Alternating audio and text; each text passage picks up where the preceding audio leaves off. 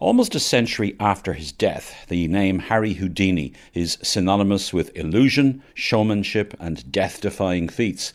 In the early 20th century, his escape stunts were a sensation.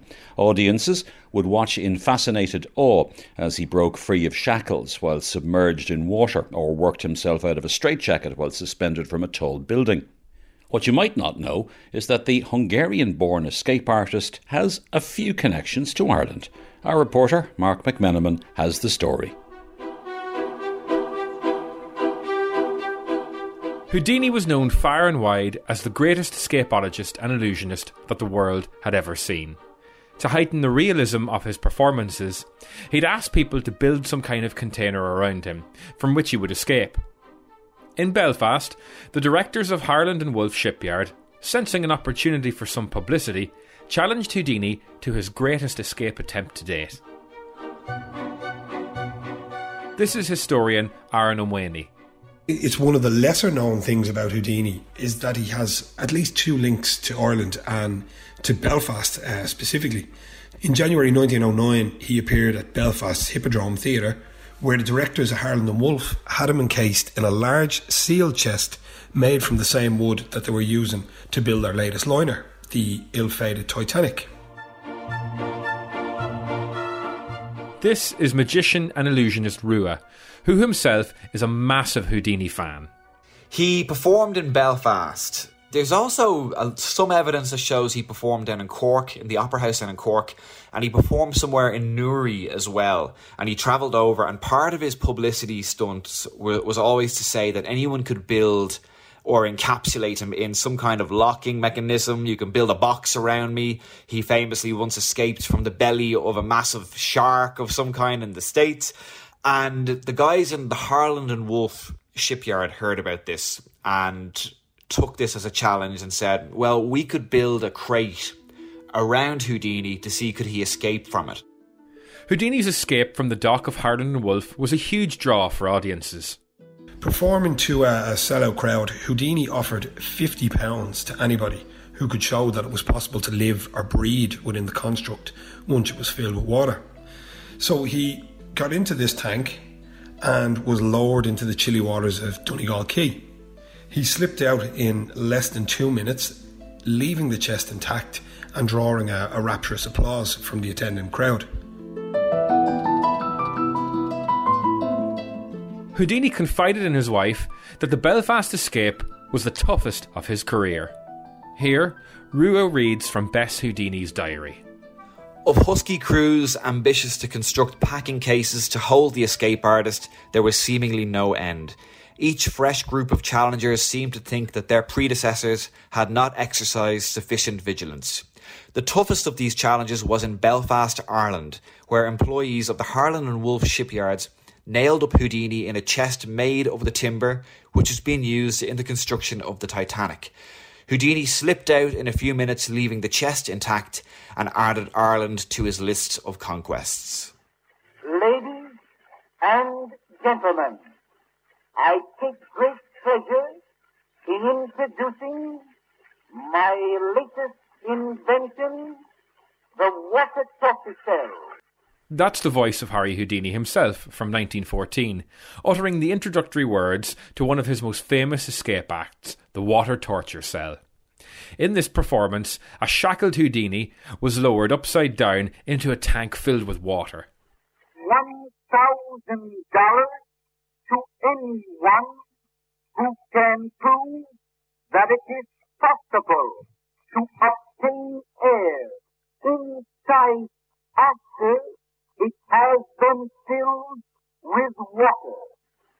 The intrigue of trying to figure out how these illusions are undertaken and trying to work out how they're done uh, is something I think that certainly captivates modern audiences. And he will remain, on the basis of his, his amazing feats at the time, somebody who, who continues to captivate audiences for a time to come. Speaking for all magicians, Houdini, he took magic from the kind of days of the wizards and what people believed to be wizardry and helped to bring it into the limelight and really give magic such an incredible name and a place as a serious art form.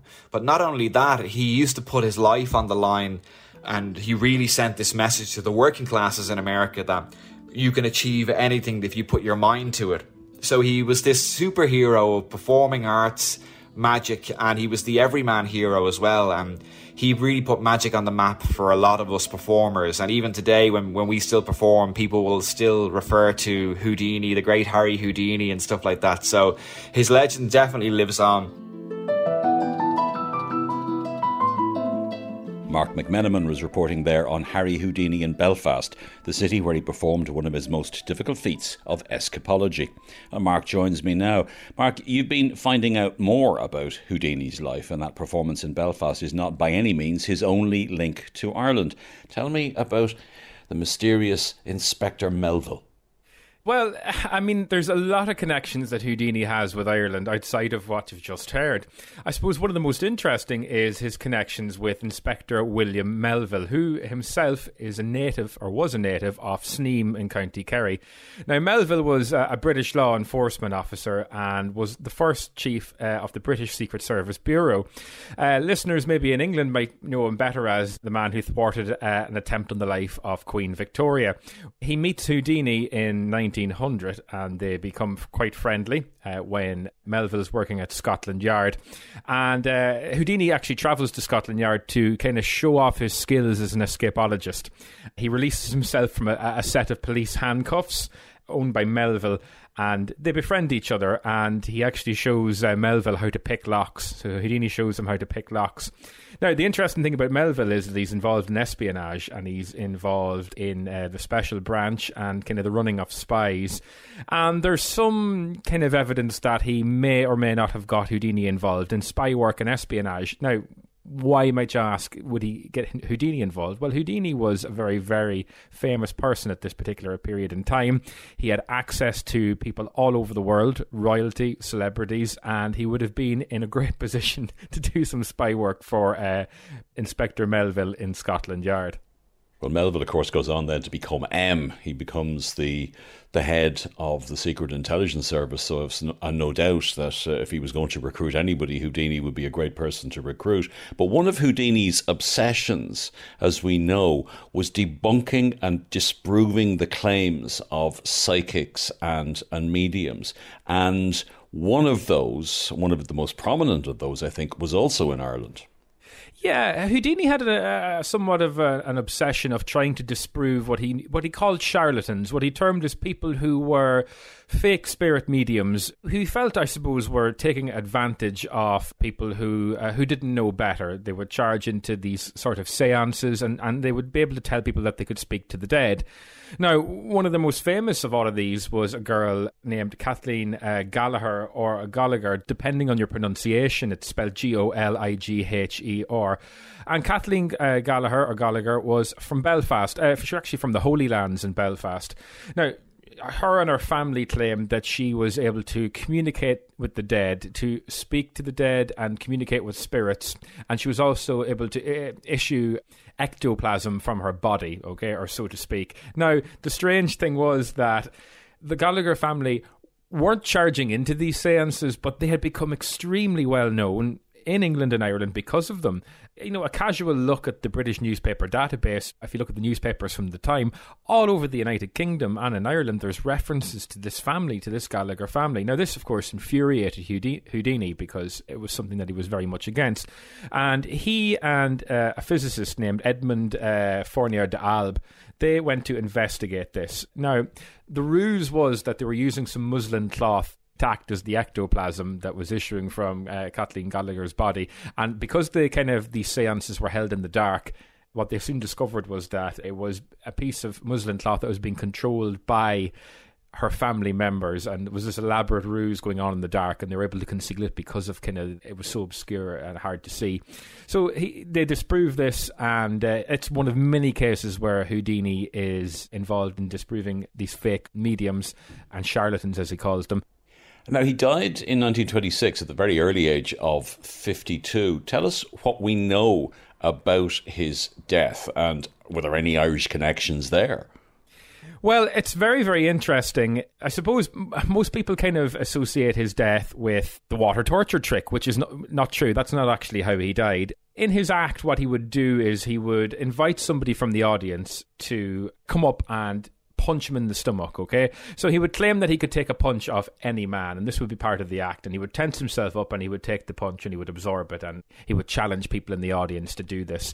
And in 1926, on October 31st, on Halloween, no less, he made a similar challenge on stage. And afterwards, a gentleman came to the uh, the dressing room where he was laying out on kind of a chaise lounge and said to Houdini, basically, "You're the man that can take a punch from any man." And before Houdini had a chance to get up, the man hit him three times in the stomach, very, very, very hard. And uh, what it ended up doing was it ended up rupturing his appendix, and he actually dies of peritonitis, the infection from it, on Halloween night on 1926. Now, the guy that uh, punched him in the stomach uh, runs away and disappears off into the night, but it comes out in later years that there is a connection to the spiritualist movement that Houdini had spent his his latter years trying to disprove. So there's a there's a connection there. So we're not too sure how Houdini died. There's a school of thought that he obviously he died of the punches in the stomach, but the causes for it there's a school of thought that maybe it was the spiritualists getting their own back on him. Maybe it was connected to his uh, shady dealings with Inspector Melville and that he had seen too much and had been offed as a spy. Or maybe it was just a sad and tragic accident. I suppose we'll never really know. Indeed, we won't, Marc. Uh, thanks for joining us this evening and sharing those details about the life and the enigmatic death of Harry Houdini. Marc McMenamin there. That's all we've time for on this evening's programme. Details of all our items, as well as podcasts, are available on our website, rte.ie forward slash history show. Our researcher is Liz Gillis. The History Show is a Pegasus production for RTE. For now, from me, Myles Dungan, and producer Lorcan Clancy, goodbye and thanks for listening.